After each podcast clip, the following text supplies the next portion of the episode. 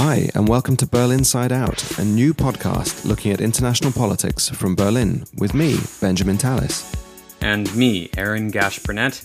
Join us for an expert look at how Germany sees the world and the world sees Germany.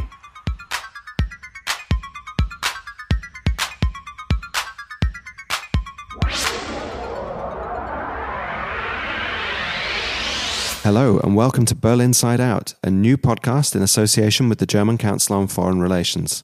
I'm Benjamin Tallis, Senior Research Fellow here at the Council, and together with my friend, the journalist Aaron Gasch Burnett, who specializes in German politics, we'll be looking at the world from Germany and looking at how Germany is seen around the world. And hello from me. Now, we started off this season by really stressing that Germany's current Zeitenwende, or its much heralded and indeed contested sea change in foreign policy is about a lot of things. It's about changes in mindset, about changes in how Germany relates to its partners. But today we're joined by some great guests to talk about something so fundamental to the Zeitenwende that it deserves its own dedicated episode early on in the season, and that's defense. Uh, ben, it may sound like an obvious question, but even in the context of wider security issues for Germany, defense is central right now. So, why is it so fundamental? Well, Aaron, it's, it's fundamental to Germany's change because Germany was so fundamentally deficient in this area. And that was a key thing that the country's leaders at last conceded in February last year after Russia's full scale invasion of Ukraine. Germany had long underinvested in its military, leaving it unable to really even defend itself, let alone play its full proper role in uh, NATO which is the country's key security uh, guarantee and the key shield for freedom and democracy in Europe. And so this led to a lot of accusations of uh, free riding and seemed indicative of the rather naive, irresponsible, and some would even say cynical approach that Germany had taken to geopolitics, claiming the moral high ground while failing to actually pony up and contribute to the defense of democracy. While at the same time indulging in trade with dictatorships that enriched and entrenched the enemies of freedom and of the West. Now, of course, Germany wasn't alone in doing this but it perhaps pushed this approach further than others. And that's why getting defense right now is seen as a key barometer of Germany's change. So, rethinking defense, in effect, means rethinking Germany. And it's a key indicator as to whether there's a re- really a Zeitenwende or not. It's something that Germany's allies are watching like hawks and increasingly hawkishly, given the geopolitical challenges that we collectively need to master. And I think there's increasingly little tolerance for German claims that the slow and stuttering progress in the field which we'll hear more about from our expert guests in the moment, can be put down to Germany's issues with its particular past. It's often something that's raised in this context, but I don't think it actually um, it fully explains the problems Germany's having. Of course, it's important to emphasize that there was a change away from what was often called the Prussian militarism that was seen by many to have gone hand in glove with the world wars that Germany started in the 20th century and which it devastatingly lost after wreaking devastation and committing genocide on an industrial scale. But as we'll talk a bit more about later, in the Cold War, actually, Germany played a massive military role as a key contributor to NATO, as, uh, as its key frontline state. And the problem has really come after the Cold War, and especially in the last 20 years. Thanks very much, Ben. And to discuss the details of that and to put it all into context, we're thrilled to have such a fantastic uh, lineup of guests with us today. We're joined this episode by Ben Hodges. He is the former commanding general for the U.S. Army in Europe and currently works as a senior advisor to Human Rights First. He's been a prominent expert commentator on Russia's war against Ukraine and Ukraine's fight for freedom. You can find his contributions in think tanks and media across Europe and the US. We also have with us Aylin Matle. She is a research fellow at the Center for Security and Defense here at the German Council on Foreign Relations. And finally, Gustav Gressel. Senior Policy Fellow at the European Council on Foreign Relations, focusing on defense and security policy. Thank you all very much for joining us today. Yeah, we're delighted to have you here. And much like with Ben, you can find Gustav and Aylin's contributions across media around Europe in English and in German, um, and in publications with our respective think tanks. Uh, so do look them up. Um, ben, Aylin, Gustav, hello and good evening.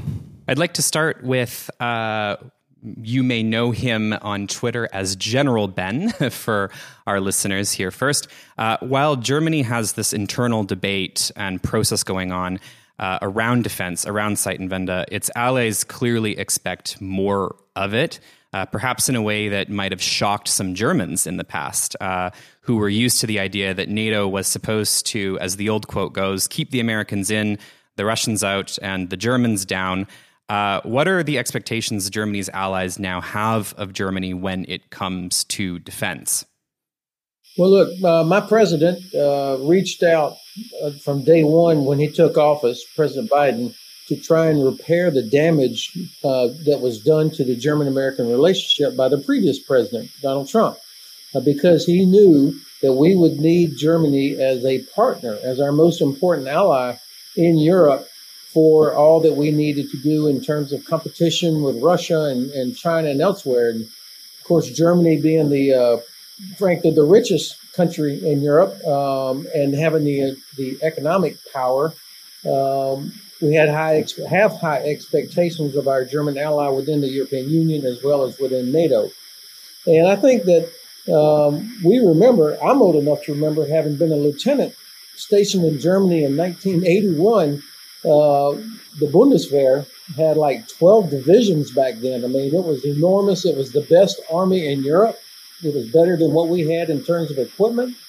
Um, and so I, I don't accept, and I think most older people don't accept this notion that somehow Germany, you know, uh, because of our past, we can't have a big military because I saw it up close for almost more than 40 years during the Cold War, what the German Bundeswehr had and what Germans were willing to pay for defense. So this is about political will, and frankly, most Germans here where I live in Frankfurt, they don't they don't see the threat. So why should they pay for a lot of defense? That's uh, an interesting point, I think, and something that we often miss uh, when we talk about uh, German memory culture when it comes to uh, defense. The time period that you're referring to uh, back during the Cold War we saw German defense budgets that were 2 or even 3% of GDP uh, decades ago. So that's something that's often missed that I would like to just make sure that we highlight. Uh, there, is, there was a time when we had that kind of spending that we're looking at um, requests for now. That's right. I mean, you had half a million uh, people under arms, up to 5,000 tanks in the German army at the time. This was a huge machine, as you say, Ben. But I'm just picking up on what you said uh, there. Most people in Frankfurt don't see the threat, so they don't see the need. Why, why is that, do you think?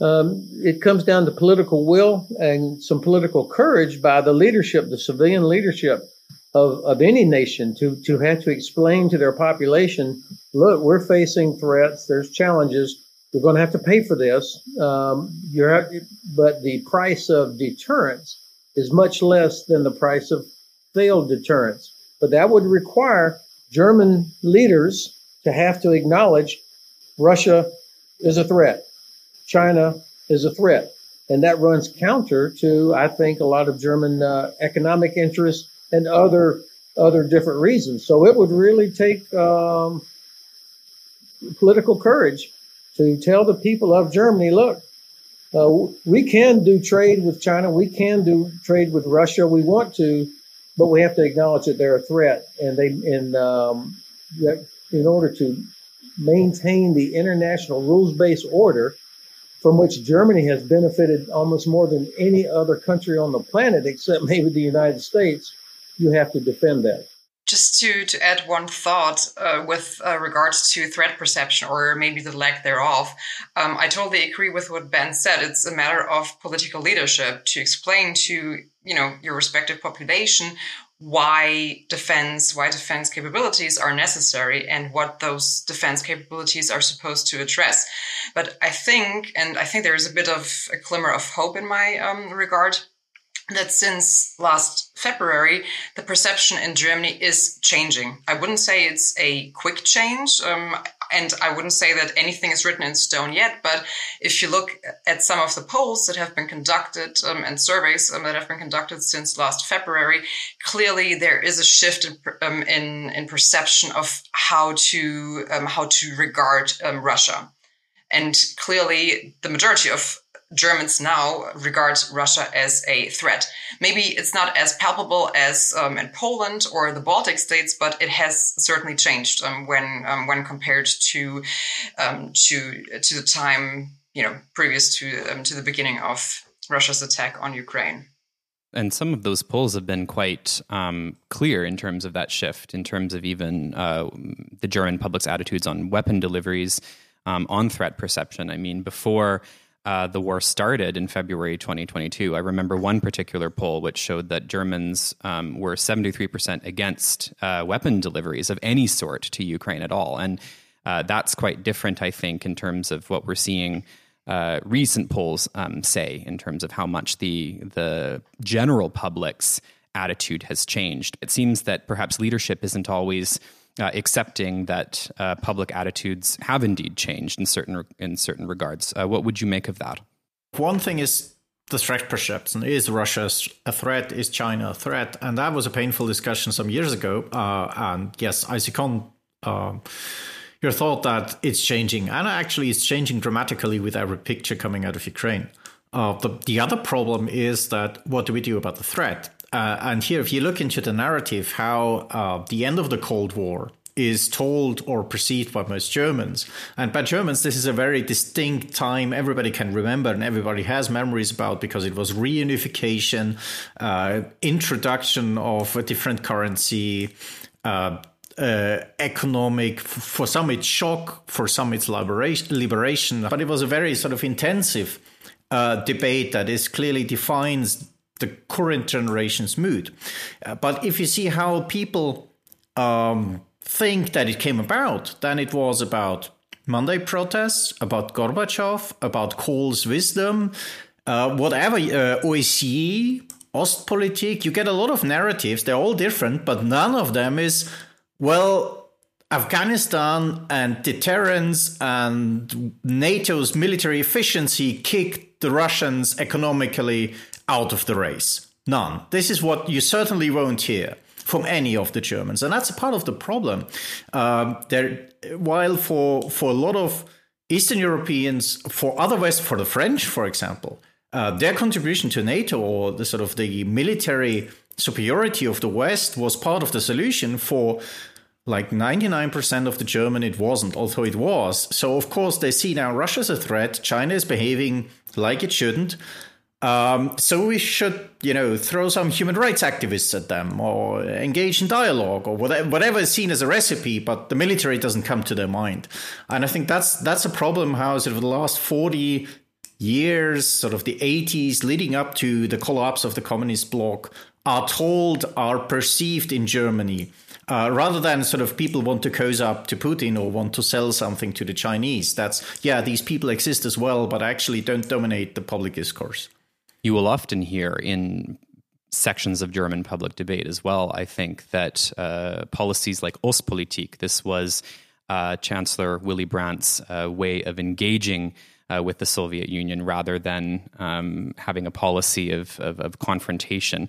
Uh, a lot of uh, German public thought holds that this was instrumental in the fall of the Berlin Wall, for example, and in the end of the Cold War. But what seems to be forgotten uh, among this discussion is that Ostpolitik was uh, conducted, I suppose, from a position of military strength. Uh, back when Germany was spending, uh, again, as we said before, two to three percent of its GDP on defense, much more than today. Let me jump in on that for just a second, Aaron, because also it was at a time when Germany was meeting the expectations of its allies right. when it was actually playing its part in the military alliance, which allowed it to also then a certain freedom to act in Ostpolitik, which was quite a controversial policy for some other allies at the time. But because it was pulling its weight in NATO, then they could do this. But coming back to those expectations for a second, to, to, to each of you, what is it that Germany's allies would really want Germany to do? Ben, you spoke about this large economic might that Germany has. So, what should that deliver? First of all, the, the, the German Bundeswehr um, has to rediscover the culture of readiness that it had back when it was at its peak. Uh, the senior leaders, the general officers in charge of the Bundeswehr now, these guys grew up in that army. They they knew, they still know how to do maintenance on tanks. They know how to repair their submarines. They they understand what's required. But uh, the ministry over the last probably 30 years gradually eroded uh, what was needed to have this culture of readiness, meaning equipment works, units are trained, you have the stuff you need, uh, which is an important part of deterrence or obstruction. And so um, the, that should be the, the first sentence out of the mouth of uh, the Verteidigungsminister Pistorius every time he speaks anywhere. Job one, readiness. We have to be ready to do our job. Otherwise, you invite um, you invite aggression. This this war in Ukraine right now is the is what failed deterrence looks like. The Russians were sure we were not ready and we would not stay together, and so they attacked. Well, in terms of expectations on part of Germany's allies, I think it's it's pretty clear that most European allies, but also um, our transatlantic um, allies, especially the United States, um, expect uh, expect Germany to step up its game, but not uh, in my um, interpretation, at least not since um, last year only, but already um, since 2014, to be frank. I mean, already in 2014, obviously with the annexation, the illegal annexation of Crimea and the beginning of the war against Ukraine on part of Russia, a sort of um, a spotlight was um, put on on Germany to um, to do more, to contribute more to European defense. And as a matter of fact, now everyone is talking about Zeitenwende, rightly so. Back then, we also had um, you know sort of a you know um, grand words that were spoken by uh, by a by a trio of um, German leaders back then. Uh, sort of uh, in, encapsulated in the so-called Munich consensus and um, and that consensus, um, rightly so in my mind, um, sort of invoked expectations on part of um, of uh, Germany's allies to do more. Since 2014, some things have improved, but not um, you know by any means on the scale that uh, that allies have expected Germany to step up its game, and um, so it's.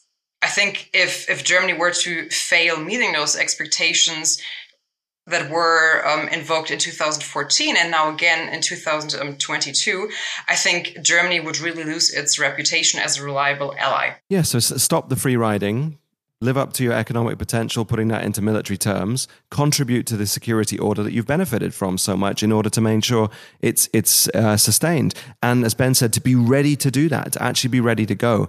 Uh, interesting, we heard from about Boris Pistorius as well, because he's someone who's communicated differently on this, and someone who's drawn on his own, own Cold War experience in much the same way Ben you were talking about there. He continually mentions this this experience of being in a frontline state and understanding what that meant. Gustav, what, what's changed there, and why isn't that kind of rhetoric um, carried through by other actors in German politics? That's a very good question. Boris Pistorius is uh, leading the polls since month as the most popular politician, um, and that's the first time in my entire lifetime. And I'm, you see, I'm I'm turning into cemetery blonde, as uh, we say in Austria.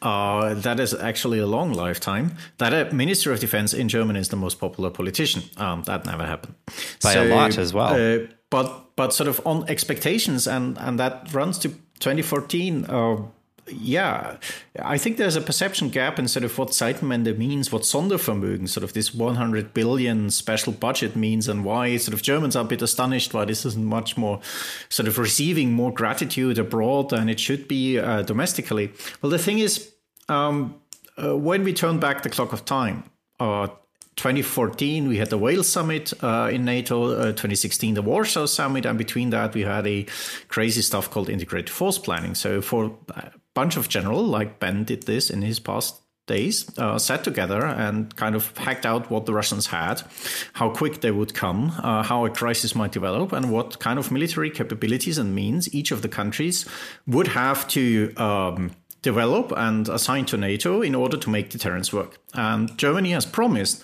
um, quite some punch there. I mean, Germany, and that was the then Chancellor Merkel and her then Defense Minister uh, Ursula von der Leyen, who promised to have one division high ready by 24 after 2014, so next year, uh, uh, 20, 2025. Uh, a Bundeswehr that is in total a three division sized army, so that you can have one of those divisions at higher status of readiness all the time. To have three complete fighter wings, uh, one of them is specialized on uh, fighting uh, enemy air defense assets, the, the successor of the ECR tornadoes, you know, to suppress um, uh, uh, uh, at the time Soviet and now Russian long range air defense missiles that would threaten uh, NATO air operations in the Baltic and, and in Poland. Uh, you would have the dual use capability. Uh, etc. All that was promised, but it was never budgeted. Uh, what was promised in 2014 to 2016 would have taken a annual um, defense budget of roughly 65 billion uh, euros. That wasn't 2%, but it was bigger than the 42 to 51 billion that Germany got. And so the 100 billion Zeitenwende budget actually is sort of the the thing that we have promised but not delivered stacked together in one big bunch and then sort of put it on the on the table. Um, so of course in Germany this is seen as oh, oh we did such a good progress and sort of this was the breakthrough and we we had a a, a, a change of tides etc. Abroad it was seen ah you so you finally want to actually budget your promises. There's a huge perception gap. And plus, the problem is, of course, we now have the Sondervermögen, but all the stuff then we buy actually needs to be operated and they will have operating costs. And nobody has budgeted the operating costs because now we kind of we do budget tricks and say, yeah, for the sake of 2%, uh, if we include the aid to Ukraine, which is good, uh, if we include pensions for old NVA officers, which is like of eh, wacky, uh, but if you include all these kind of things that somebody else in NATO includes into his defense budget, we get and the Sondervermögen, we get to two percent. The problem is two percent is a nice catchword, but actually it is about force planning. Germany has taken on commitments in the common defense, in the common deterrence for all of Europe. Uh, and it doesn't budget them, it doesn't finance them. It has promised them, but it doesn't finance them. And that's the thing that the whole 2% debate really comes about. If, if, if Germany would live up to all its promises with, I don't know, 1.8% of GDP for defense, people won't make a big fuss. If they wouldn't live up to it, even if they spend more, that's up to German efficiency, they will make a fuss because the common defense and deterrence depends on countries doing their assigned jobs. Yeah, absolutely. And you're not going to deter anyone, let alone the Russians, with an accounting fix. Yeah, the, and the Russians, I mean, they still have intelligence, so you can assume they know our readiness. Um, uh, our politicians at sometimes might not know, but the Russians will. It raises what I think is a really interesting point about Germany's self image, as you say, compared to the perception abroad, which is one of the key things we're trying to understand better through this series of, of podcasts. Whereas it seems as though this year Olaf Scholz has tried to fall back on what he considers tried and trusted branding for Germany as responsible, trustworthy, and so on. Yet you've pointed very well to this track record of being exactly the opposite, in fact, of saying that uh, Germany will deliver on defense spending. It doesn't repeatedly, even now, under some of the most extreme circumstances we've seen in Europe for, for many years. Still, there is reluctance to this. And now, on top of that, we've seen the failure even to meet the 2% pledge. Uh, we've seen this being dropped by the chancellery and by the government. Um, what's what's going on with that? It is hard to turn around budgets that are bogged down by a lot of old debt and by other skyrocketing costs. We have the Social Democratic Party that want to sort of get beyond uh, IV and reform and expand the welfare state. Then we have the Green Party that wants to finance and speed up the ecologic and economic transition towards a carbon free economy. That's also going to cost. And then you have the Free Democrats that want to do um, tax reforms and tax tax cuts. But of course, um, if if that is a budget reality that hits you and that constrains you domestically, just please don't make big promises and big speeches abroad because then you will dig your dig a grave to your credibility. And I think a lot of a lot of people have some kind of understanding for the problems Germany is in with a lot of transitions. No, absolutely. And these, these are common questions, as you said, that are faced by democracies around the world who are facing multiple different transitions they have to master at one time ecological, technological, geoeconomic, but also geopolitical. Ben, um, you mentioned before that the cost of failed deterrence is higher than the cost of deterrence at the time. So is this a false economy, actually cutting back on defense at the moment? And why, why is that?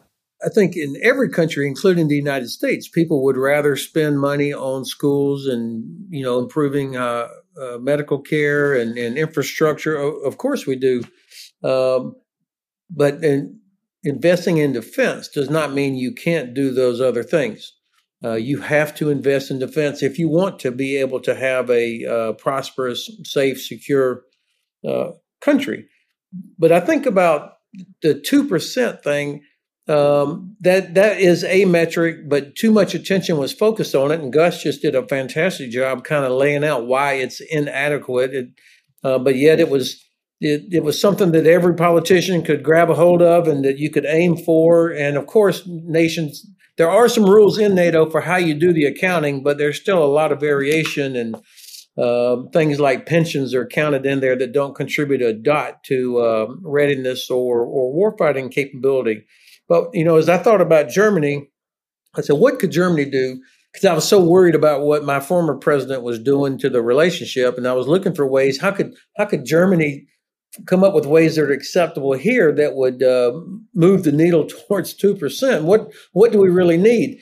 And fortunately, now with the Vilnius summit, one of the outcomes of this was an agreement on actual plans for the SACEUR, where uh, NATO finally has war plans for the defense of NATO's eastern flank.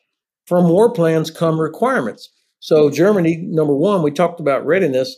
The second thing is Germany has to have the force structure necessary to carry out its part of all the NATO plans. I mean, that's that's your baseline, and Gus alluded to that a little bit earlier. But that can can the Bundeswehr meet all of its NATO requirements plus whatever Germany might need for its own uh, defense that's not directly related to NATO?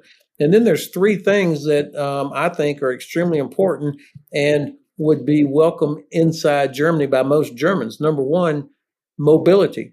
Um, most of NATO is going to have to transit Germany to get to the fight or to be able to demonstrate to the Russians that we can move as fast or faster than they can as part of deterrence. And you have to do it during peacetime conditions. And I will tell you, it is very difficult for uh, NATO units to move across Germany for a variety of reasons. Part of it is uh, legal reasons, even going from one Bundesland to the next, uh, but also uh, rail. Deutsche Bahn only has enough capacity to move one and a half armor brigades in Europe simultaneously. That's any flavor, not German, not American, any type. I mean, that's a pitifully small uh, capacity. So Ben, Ben, for our for our non-expert or non non-military expert audience, how much is in a brigade that could there be moved, and how much as a percentage of total is that? Yeah, thank you. So an armored brigade, for example, will have typically about 85 Abrams tanks, as an example.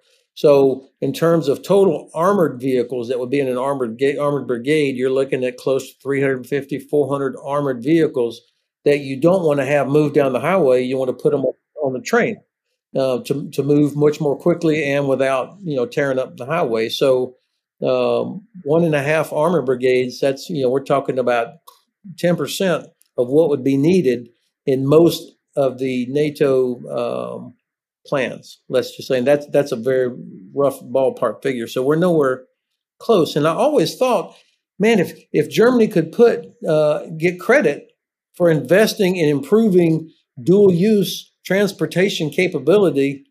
I mean, we do that in the U.S. We pay a ton of money to civilian airlines for for the capability of them having to stop what they're doing and immediately pick up do military transport.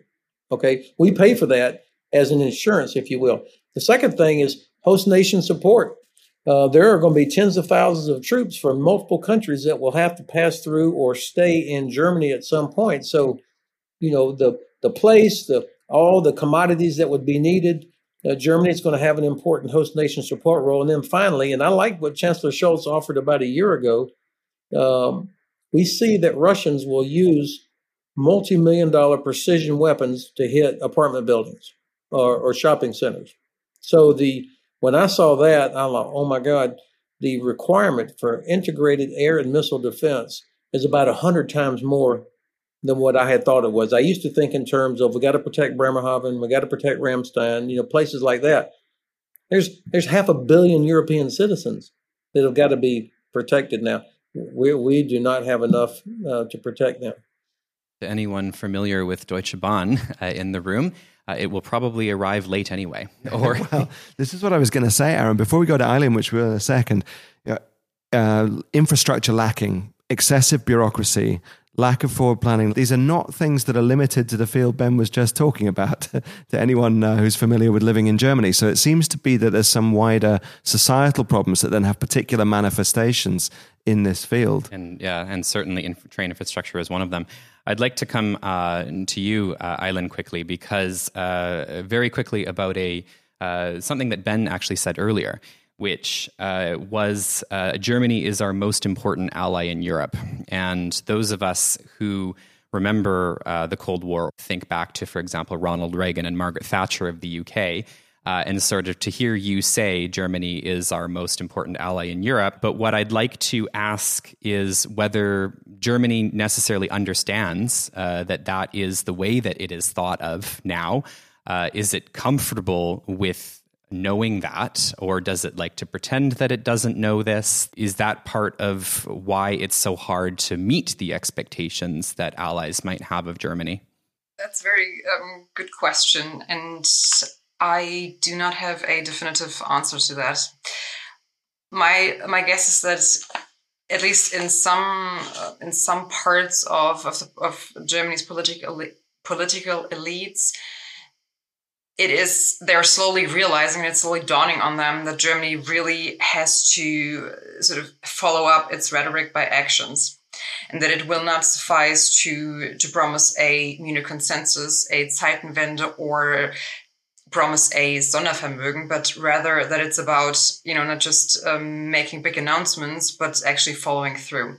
I think the German public, in some respects, um, is progressing a bit faster and is ahead of some of um, Germany's political elites. All German um, politicians, there are some, you know, in, in various parties who, for years, have um, have been talking and have been trying to um, to to raise awareness of um, not only the threat emanating from Russia, but the general need for a you know for a capable Bundeswehr, for example. But it was a bit of a niche um, topic. So I think again there is some um, some progress in the making, but I I still think that Germany as a whole, as a society, hasn't fully grasped the magnitude of what allies are expecting from the country. What Olaf Scholz, um, I believe it was in a guest commentary for the Frankfurter Allgemeine Zeitung, one of the major leading um, daily newspapers in Germany, when sometime last year he, he wrote about leadership um, and translate, or his understanding, I believe, of leadership um, means zusammenführen, which translated um, into English means bringing together and leading together, which I think is quite telling um, um, of his understanding of what leadership um, actually means. He's really, he's really keen on never even coming across as wanting to go it alone which I think Germany never at any point um, did or even alluded um, to doing. I think it's rather um, the opposite. It's really, it's so sort of focused on making sure that uh, it has all its allies on board that sometimes it forgets that those, you know, very allies expect Germany to take the lead. So, which is really a bit of a paradox. Interestingly, um, illustrated by when Germany um, was really um, struggling to agree to send um, Leopard two tank uh, Leopard um, tanks to um, to Ukraine earlier in um, in January, when it was sort of pointing fingers at the U.S. and using the U.S. as an excuse to to not make that decision, and then finally only after the U.S. sort of reluctantly agreed to send its own main battle tank system, Germany agreed to to follow suit. So I think it's it's really a, a combination of um, of factors that that lead Germany to to not fully live up to its potential, but also to to the expectations that um, that allies have of Germany. Aylin, that's such an important point, and it's one one that uh, Roderick Parkes and I tried to bring out in our recent piece on Germany as a team power. Exactly understanding this, so building from uh, Zusammenführung, this collective leadership or together leadership, joint leadership, or so on, to see what's expected there and to understand that you can have diffuse leadership. You can let others take the lead or set the pace at times. That's part of being a good team leader. But sometimes you have to bear the responsibility too. And this, this is interesting if we think about one of the key team players not living up to the rules that it had agreed to play by. Exactly that uh, NATO 2% commitment, whatever the military value of that, that is what had been politically agreed. And so not living up to that again comes back to show this, this perceived lack of reliability. But another thing we tried to highlight was really that this um, image that Scholz tries to protect of thinking things through for the whole alliance is really undermined by the fact that German leadership is not taking on board the views of allies properly. Many, many allies in Central Eastern Europe, for example, still don't feel listened to now, even after all that's gone on in the last 18 months. So I'd be very interested to hear in a second, uh, Gustav, from you about that. But Ben, I want to push this point on the tanks, on the Leopards, uh, which so many of us were involved in the, the push to get over the line. And it really did seem as though Scholz was not going to walk alone on this one, um, and so went to Washington to to demand that they joined in. What then does Germany expect of the U.S., and is that reasonable? You know, my statement earlier that Germany is our uh, most important ally. I mean that, uh, but that doesn't mean that they're our favorite allies. there are times when there is great frustration uh, about, uh, and it's a political problem too, because a lot of Americans they they're like, hey, what the hell's going on? Why are we doing all this? Why do we have a fifty or hundred thousand U.S. troops living in Europe, mostly stationed in Germany, and and then they hear about all the problems. So this this creates a political problem on the on the American side, and sometimes people like Trump will exploit it. Others, like the current president, will try to uh, address it and fix it. Uh, I was. Uh, um, our, our, current administration deserves a lot of credit for keeping 50 nations moving together. For sure, the Kremlin never dreamed in a thousand years that there would still be 50 nations working together, including Germany as a number two or three contributor for Ukraine. I no way they ever anticipated that. But uh, our president, my president, our administration has failed in the critical task of identifying what is our strategic objective. What is the, what is the purpose why are we spending $42 billion? Uh, at least that's how much has been earmarked or set aside. It hadn't all been spent, by the way. Uh, but that's that's a huge amount of, of uh, investment for what? Of course, he should say, my president should say, we want Ukraine to win. We want them to eject Russia back to the 1991 uh, border. That's what victory looks like. And we're going to do everything necessary. And if he did that, then you would hear none of these ridiculous uh, excuses about how much uh, gas a Abrams tank burns. I heard so much negative commentary from the Pentagon about Abrams tanks. I thought, well, why the hell do we have four thousand of them? I mean, there's if they're that bad, and of course these were excuses because they didn't want to do it. Just like now they say we don't have uh, we don't have enough ATACMS, and, and by the way, we're not sure they'll work, and we're worried the the Ukrainians will use them against Russian targets inside Russia, and they don't really need them anyway. So what you get, like from kids, a whole bunch of excuses why they didn't do something, and that's what they are. They're excuses. So my point is, Germany hides behind the U.S. on the tank issue, and they're doing it now uh, with Taurus because the United States won't provide ATACMS. And this is where American leadership is failing here. Uh, that doesn't mean the U.S. has to do everything, but in a way, I don't like it, but I can almost understand Germany saying, well, wait a minute, U.S. is not taking the full risk. Why should we? Because you know Germany will see that they have uh, that you have different vulnerabilities that the U.S. doesn't worry about. I, I hear it from German friends every now and then. Huh? You talk a big game. You know the U.S. is not going to get hit. We're the ones that'll get hit. And then, of course, I remind them that I live in Frankfurt, right? that's that's not Frankfurt, Kentucky, just to be clear, right? this excuse that I think is made in Berlin quite often that the US isn't doing it, therefore we shouldn't, is to really misunderstand the respective roles of the two countries. And as your German friend said to you, um, indeed, we here are closer in the firing line. So actually, we here should be doing more to step up. It's a problem that's closer to us. The German government, in its new national security strategy, has said they have a special responsibility for European security. And so to not understand that that actually might mean going ahead of the US on this, as some of the Baltic states have perhaps understood, it seems to me a bit of a problem and to indicate the lack of will that, again, we come back to. Gustav, what, what do you think of that? And is um, the German government listening to allies in Central Eastern Europe? Well, it depends on whom you're talking to in the government. Um, but the, the the problem, sort of the biggest problem I have with this this kind of you do that and I would deliver that is that uh, our countries across Europe and then across the Atlantic are actually good at doing different things for Ukraine differently. Because, for example, the Leopard 2 is a widely available tank. Um, it's a tank that's still being produced. Uh, so you if the German government would have put an effort into it, and we can discuss why it didn't, or um, actually you can generate in larger numbers. F-16s are there for the same reasons. I mean, it's not the most practical airplane for Ukraine, um, but it's a plane that you have in the largest numbers. So you, if you scratch something together, you get most of it.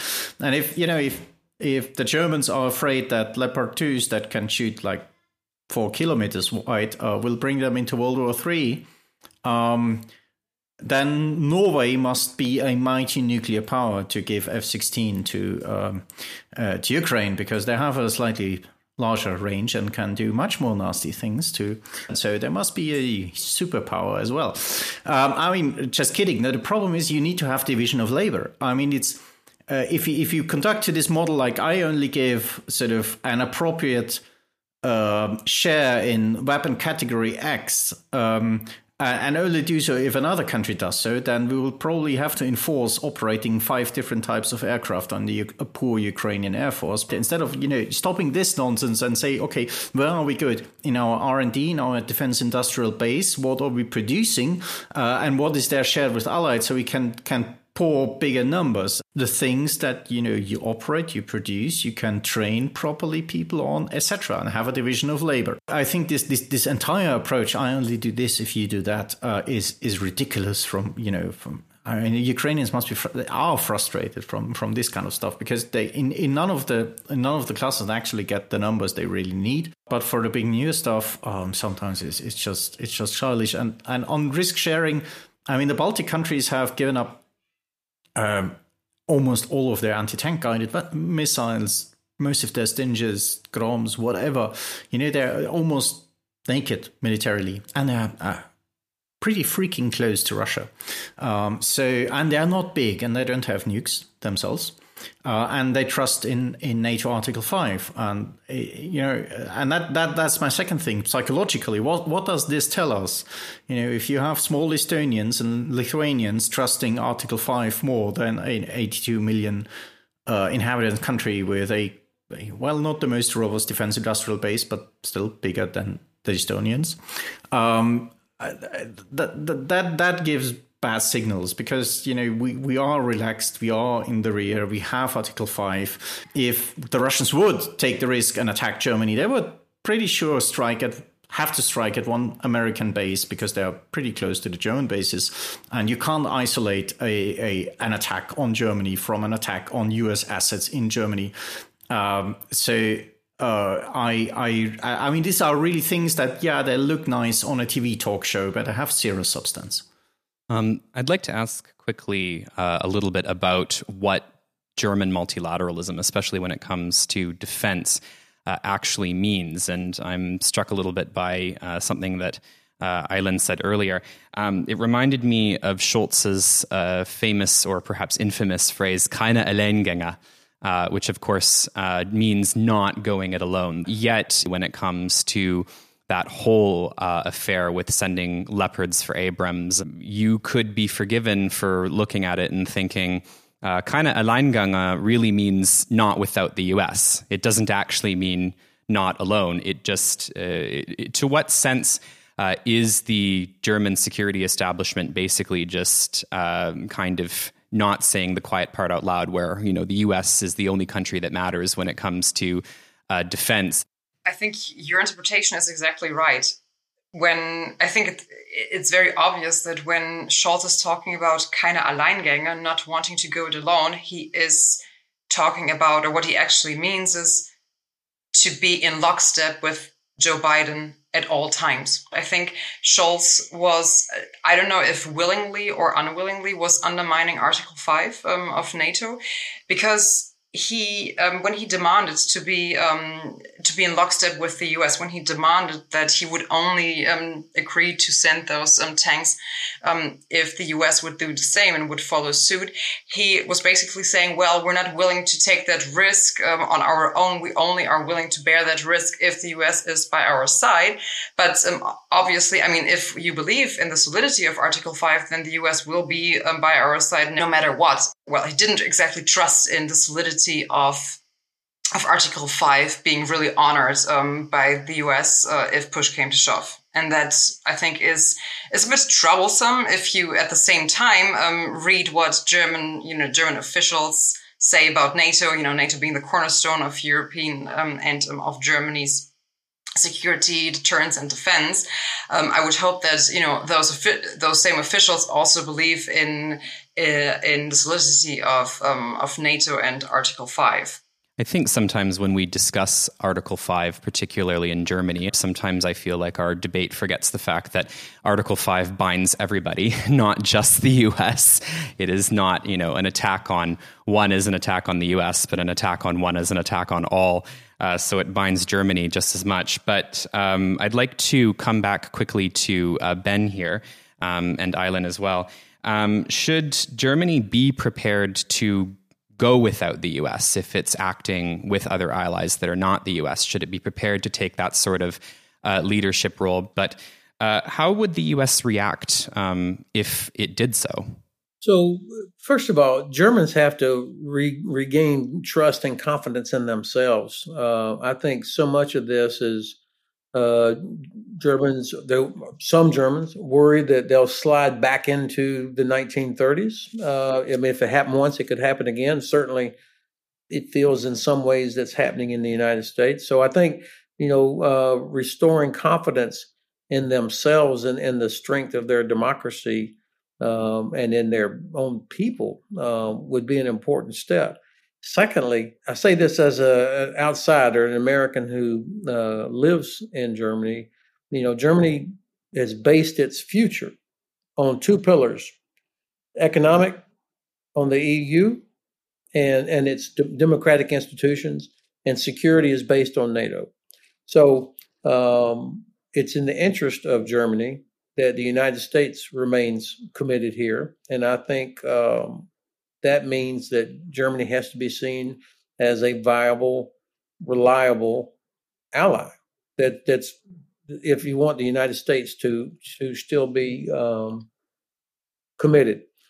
Now, um, I think that there will probably be some. I, I, I hear this criticism every now and then that okay, you guys don't really want us to to start doing all these things because then you'll lose control.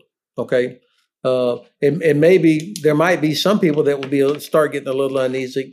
I don't think so. I mean, the whole strategic autonomy nonsense uh, that that never went anywhere because nobody could define what it actually meant, and it was not going to increase spending one euro. Germany should feel confident as the most powerful nation on the continent um, to to do what's in the best interest of itself and of its neighbors. And every now and then somebody will say, oh, you know, our, our neighbors will not be happy if we go to 2%. I, I hear almost nobody from Poland or France say that. I agree very much with your analysis there. And it's even 10 years ago or 12 years ago now, it was Radek Sikorski, the then uh, Polish foreign minister, who said, We fear German inaction much more than we fear German power. Right. And so much has changed since then to only make that more the, more the case. Um, but interesting, you said it's about German belief in themselves. And as I think there's a lot of questions among allies as to what extent Germany would actually stand up in an Article 5 situation. And is this questions around deterrence and around German misunderstandings of that or lack of faith in that? Is that actually indicative of a lack of faith in themselves to do this? Well, there was a poll that came out, I guess, last year or the year before that more, more than 50% of Germans did not think that Germany should respond to an Article 5 situation. Uh, somewhere else. So uh, now, probably uh, 85% of Americans don't know what NATO stands for. So I'm not I'm not being critical of Germans. I'm just saying that does I think reveal a lack of confidence and understanding of you know what does it mean. I mean, Article 5, I hear every now and then somebody will say, this might trigger Article 5. There is no trigger like a laser beam when you walk into a store that the doors automatically open up, right? There, there is nothing automatic or triggering about Article 5. That is a political decision based on uh, one nation telling the allies, hey, this is an armed attack against us. And then there's a process. And then everybody might agree, yes, you're right. This is, this meets the, you know, the threshold for Article 5. Good luck. I mean, there's, you're not, you don't have to, you, you don't have to go send somebody. Now, the key is that um, our adversaries believe that if Estonia is attacked, or Romania is attacked, or Poland's attacked, that Germany, the US, Canada, UK, France, everybody is going to show up in some way. And so the best way to prevent a war from happening, which is what every German wants, is to make sure that nobody questions whether or not Germany would show up if there was a fight. Exactly. That's it. And that's what seems to be the missing link sometimes in German political discourse and in the kind of discourse that we had from German leaders during the Cold War, from Helmut Schmidt, from Willy Brandt, who made it clear to their populations that's how you deter. Speaking to the point of why Germany is so so keen on um, on wanting to to be in lockstep with the United States, it really shows how dependent not only Germany but many other European allies are on the capabilities of the United States. One of the reasons why Germany is really um, keen on wanting to keep the United States on board is because it really doesn't have any other choice, at least, um, you know, for the time being and also in the midterm. And does not only apply to Germany, as I said, but also to other European allies. And obviously, that is a bit of a tricky situation. Um, I'm by no means arguing in favor of strategic autonomy, but at least capabilities to to act either on part of Germany or more obviously on part of the Europeans if the United States decided um, you know in whatever circumstances to to not take part in a um, in a military um, operation. It's not an either or. It's it's necessary to keep the United States um, invested in, and engaged in European defense, while at the same time providing and contributing the um, the capabilities to to also lift some of the transatlantic burden. And obviously that is uh, anything but new. That goes back to nato's founding years the idea of having fair burden sharing um, equation.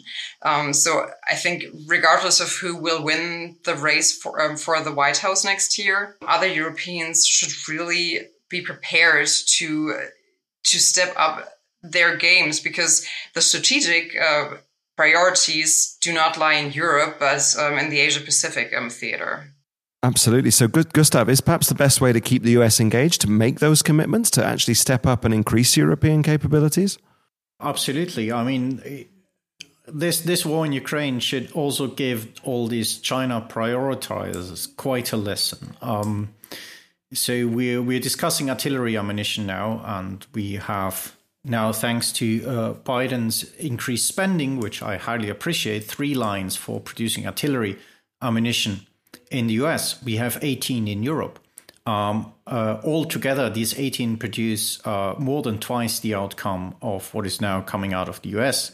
Uh, and I didn't say this dismissive, that's good. Um, if if there is the Great Pacific War, which I hope there will be not, but we can't be sure, um, the US will also be happy to have, like Ukraine now, and the US's allies, think of Australia, think of South Korea, uh, think of Taiwan, think of Japan, uh, a industrial hinterland that can produce this stuff at pace and uh, in in in large orders, or that has good stocks, which we didn't have, which the Americans had, which provided a critical buffer, especially at the beginning of the deliveries. Um, to actually then supply the US because yeah, of course we discussed now about a lot of high tech stuff and drones, but large wars always go into an attritional phase, and um, all sort of game changing technologies never fully sort of provide you victory in in one stroke. Um, even though Blitzkrieg was fast, Blitzkrieg didn't didn't end the, the entire war in Germany's favor, thank God. Uh, and and sort of you always have these sort of long lasting attritional phases where how much can you muster, how much economy can you muster for your effort really matters. And so so you know, despite the military effort going in the Pacific, having this joint um, space of armament procurement r&d in defense to mutually support each other is critically important not only for the survival of nato but also for the pacific alliance um, uh, and and I, I think people telling otherwise haven't done the math on, on tanks and how many need to be killed. Um, but I, I wanted sort of to come back to Germany and why is Germany so low on trust uh, in itself, in its political system. Um, I think there are a lot of interrelations with domestic crisis, surge of the AfD, this kind of trustlessness um, uh, and I I then tried to sort of go back into intersections of German policy where the insecurity was also very high and people did, didn't really know where to go. And then basically it was up to leadership. I mean, in the, in the first Weimar Republic, it was basically Friedrich Ebert who pulled things together and gave people a um, a positive lookout uh, and to make the political compromises to make that happen. Unfortunately, he died in 1925, and back after that, it went down the drain. Um, in after the war, it was Adenauer and, and, and Erhard. And, and, you know, it was a comprehensive, not just NATO rearmament, and there we have, and we deterred the Soviets. It was a comprehensive package of EU integration, of uh, social market economy, having sort of societally, economically, foreign policy wise, a, a positive vision about the future where do you want to go? And defense is a part of that. Armament, industrial policy is a part of that. What you produce, how how much. That was part both of sort of military deterrence, rebuilding the Bundeswehr, but also rebuilding German industry, rebuilding German high tech. That was a very comprehensive understanding of where you want to go, uh, what's the task of your country, what's sort of the mission for society. And the Social Democrats then in, in sort of in this iteration really carried that on.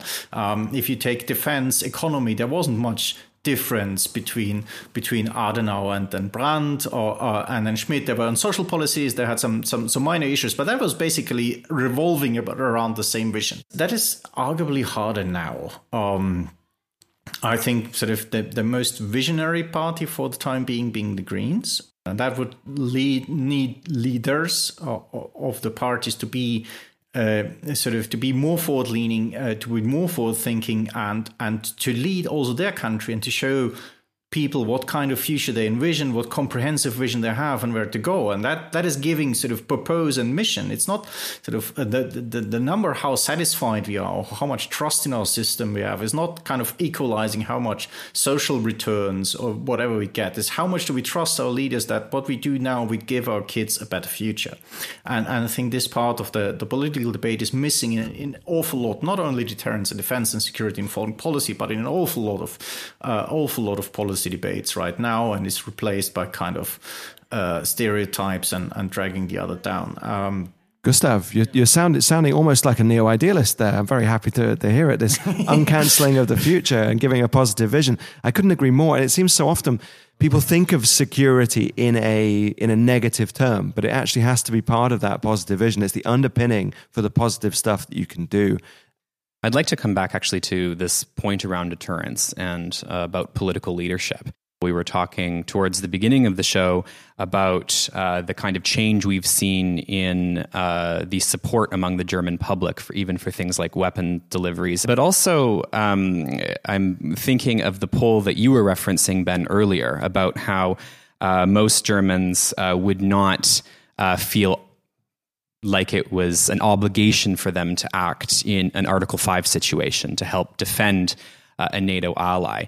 Uh, yet, I think that perhaps with uh, Ukraine, we're seeing a bit of a shift um, in public opinion. Perhaps there is more of an understanding of the value of deterrence. Uh, but um, and we certainly see historically that the German public can be uh, with proper leadership can be made to understand the value of that deterrence. We've talked about this in reference to leaders during the Cold War.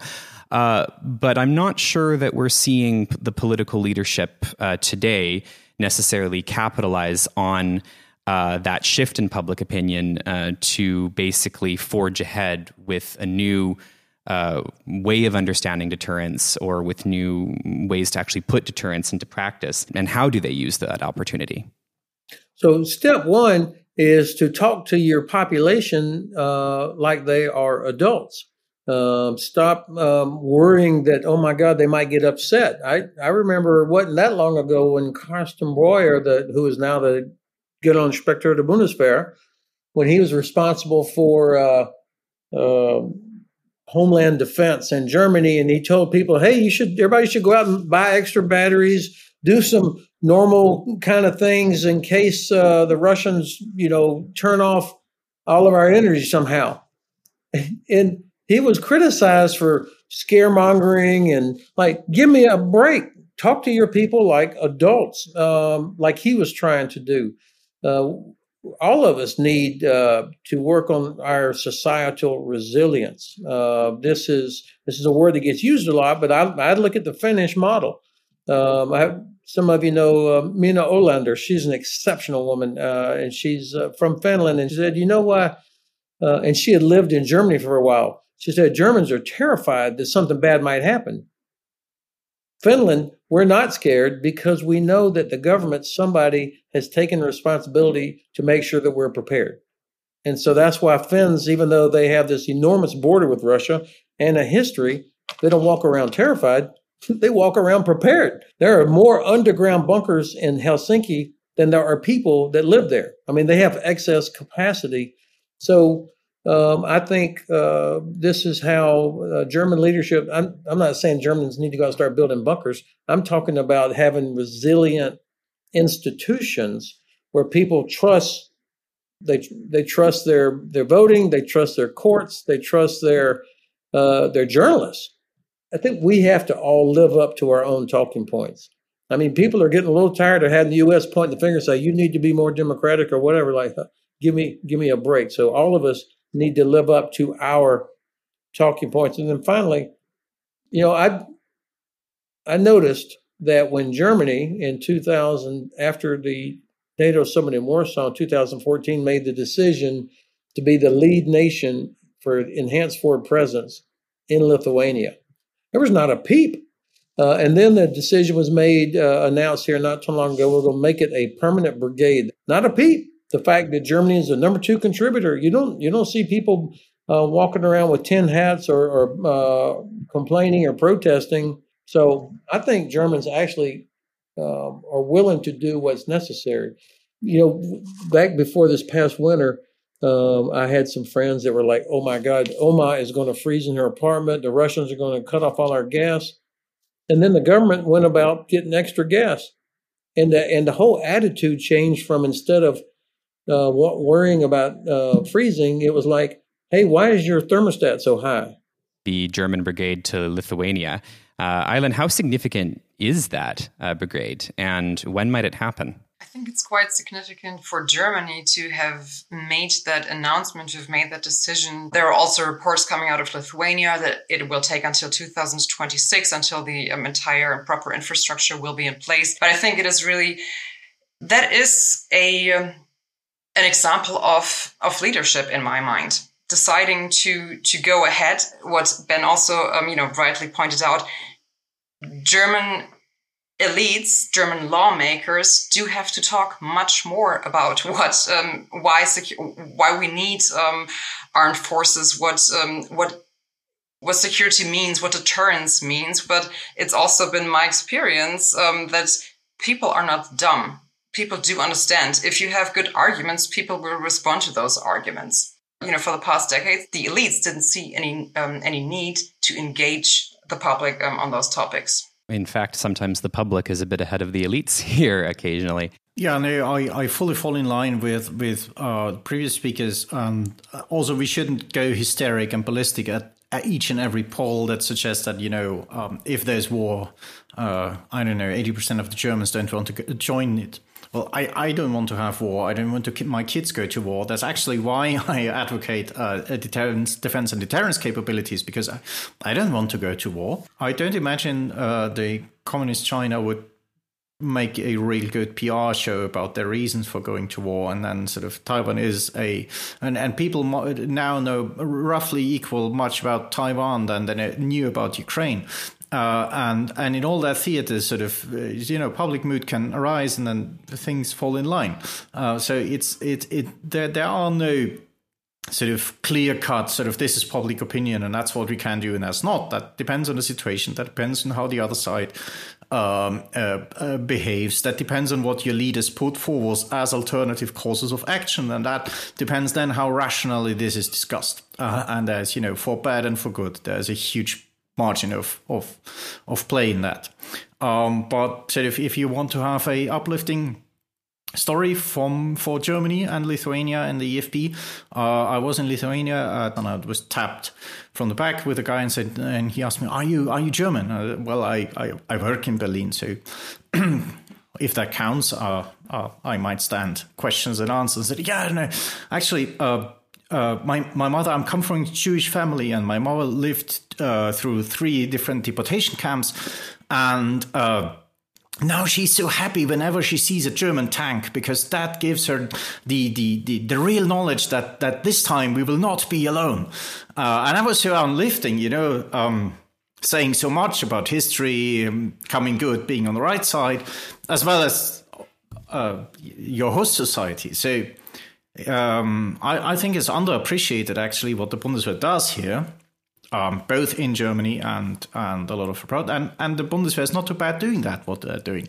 And imagine if they had more to do that with, and imagine if they had the political support geared into the kind of political vision we're talking about before.